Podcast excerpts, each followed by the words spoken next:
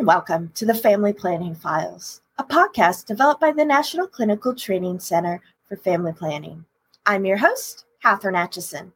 In our podcast today, part of our ongoing series, Coding with Ann, we'll be discussing billing and coding for fertility awareness based methods, or FABMs, for pregnancy prevention. Our speaker, Ann Finn, is a healthcare reimbursement consultant and a national trainer with many reproductive healthcare organizations, and also heads her own company, Ann Finn Consulting LLC. Welcome back to the podcast, Ann. Thanks, Catherine, for the introduction. And welcome, new listeners, and welcome back if you've listened to other podcasts in our Coding with Ann series. We're excited to be able to offer these focused coding sessions to provide you with some tips and guidance to ensure you're able to effectively capture and code for your services, resulting in both optimal and timely reimbursement. Today's talk will focus on fertility awareness based methods for pregnancy prevention and what codes we typically use to code and bill for providing counseling on this method. To start with, can we talk about what fertility awareness based methods are and what they entail? Yes, that's a great starting point, Catherine. According to OPA, or the Office of Population Affairs, fertility awareness based methods, which is also referred to as FABMs, help women and couples become more familiar with the signs of ovulation and the pattern of the menstrual cycle to understand how to plan and prevent or achieve pregnancy. A woman learns to recognize the specific signs of her fertile days, the days during each month that she is most likely to become pregnant, and either does not have sex during these days or uses a barrier birth control method like condoms. A fertility awareness based method relies on information about the timing of a woman's menstrual cycle, changes in her cervical fluid and uh, or her basal body temperature, and the woman will need to observe, track, and monitor closely to avoid pregnancy. It is sometimes referred to as natural family planning. There are new apps and products available to help with tracking the menstrual cycle and fertility indicators during each month. There's been a growing increase in individuals wanting to learn more about this method, as well as encouragement from Title X providers to provide counseling on this method as part of their broad range of family planning options. Since this is a counseling based service, there is no specific procedural code for it.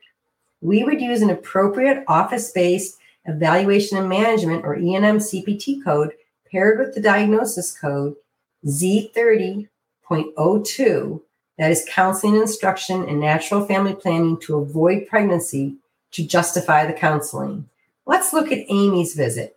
Amy is a 22 year old female who returns to the clinic.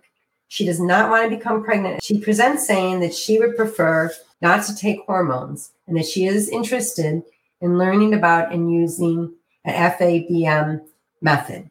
The clinician provides patient centered counseling pertaining to fertility awareness and other birth control options for avoiding pregnancy and safe sex practices. Amy declines STD and HIV screening. We have a few options of codes to consider. Typically, we would use an E&M CPT code to capture and bill for the medical visit and counseling services provided by the counseling.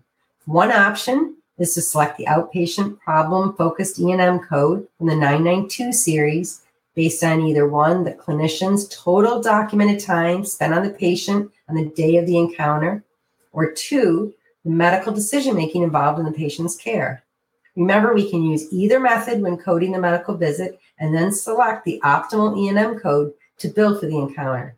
In this instance, the clinician documents 25 minutes total time, and selects a 99213. Be sure to check out our podcast on E&M coding using the updated 2021 guidelines for more details on how to select the optimal E&M code and avoid over and under coding your visits. If Amy was here for a well check, the counseling would typically be included in the preventive E&M code based on her age, such as 99385 if she's a new patient or 99395 if she is considered an established or returning patient to the practice. Another option to consider using to report fertility awareness based method counseling of an individual or a couple is to code H1010 for non medical family planning education per session. Be careful though, not all third party payers currently accept this code for billing. I really recommend contacting the payer ahead of time to determine if this code is billable and what the reimbursement would be. Remember, if you code and bill H1010 to reflect FABM counseling, you would not also bill an E&M code for the same service. Can we talk a little bit about the supplies, such as cycle beads or thermometers, that are associated with FABM, and if and how these items are billable? Yes, thanks, Catherine. There are supplies that may be provided when counseling and starting a patient on an FABM method, such as educational pamphlets, cycle beads, a basal thermometer, or you should contact your third party payers to determine whether the following codes are reimbursable 99071. Those are for educational supplies such as books, tapes, and pamphlets for the patient's education. There's A4931 for an oral thermometer. There's a T5999 supply code that's supply not otherwise specified, which these sometimes are used for the cycle beads. And then there's A4267 male condoms or A4268 for female condoms. Now that we have the service and supplies taken care of, we need to select the correct ICD 10 diagnosis code to support the medical necessity of the counseling provided. Fertility awareness counseling is pretty straightforward. There currently are two codes to consider. So, Amy received counseling to avoid pregnancy. So, we would use the diagnosis code Z30.02, counseling and instruction in natural family planning to avoid pregnancy. If Amy was using an FABM method to achieve pregnancy, we would use the diagnosis code Z31.61 procreative counseling and advice using natural family planning. Remember, you may also need to capture additional diagnosis codes to support other services provided during the encounter, such as pregnancy and STD testing and screening, GYN exams, etc. So let's recap. Visits for Fertility Awareness Based Method, or FABM, is often coded using time, pending on the services provided during the patient visit. So be sure to document the total time spent on the date of the encounter, along with the medical decision making level, to ensure you select the optimal E&M code for reimbursement. Code Z30.02, ICD diagnosis code for natural family planning to avoid pregnancy, and be sure to capture all other related codes for additional services. Thanks for joining us today. And thank you so much for joining us today, Ann, and for sharing your time and expertise. For more content, including previous podcast episodes, search for the Family Planning Files or subscribe to our show on iTunes, Google Podcasts, Spotify, Stitcher, or wherever you listen to podcasts. For transcript of this podcast, visit our website at www.ctcfp.org. While you are there, you can sign up for other events and continuing education opportunities, including our annual conference, as well as our online newsletter, Clinical Connections.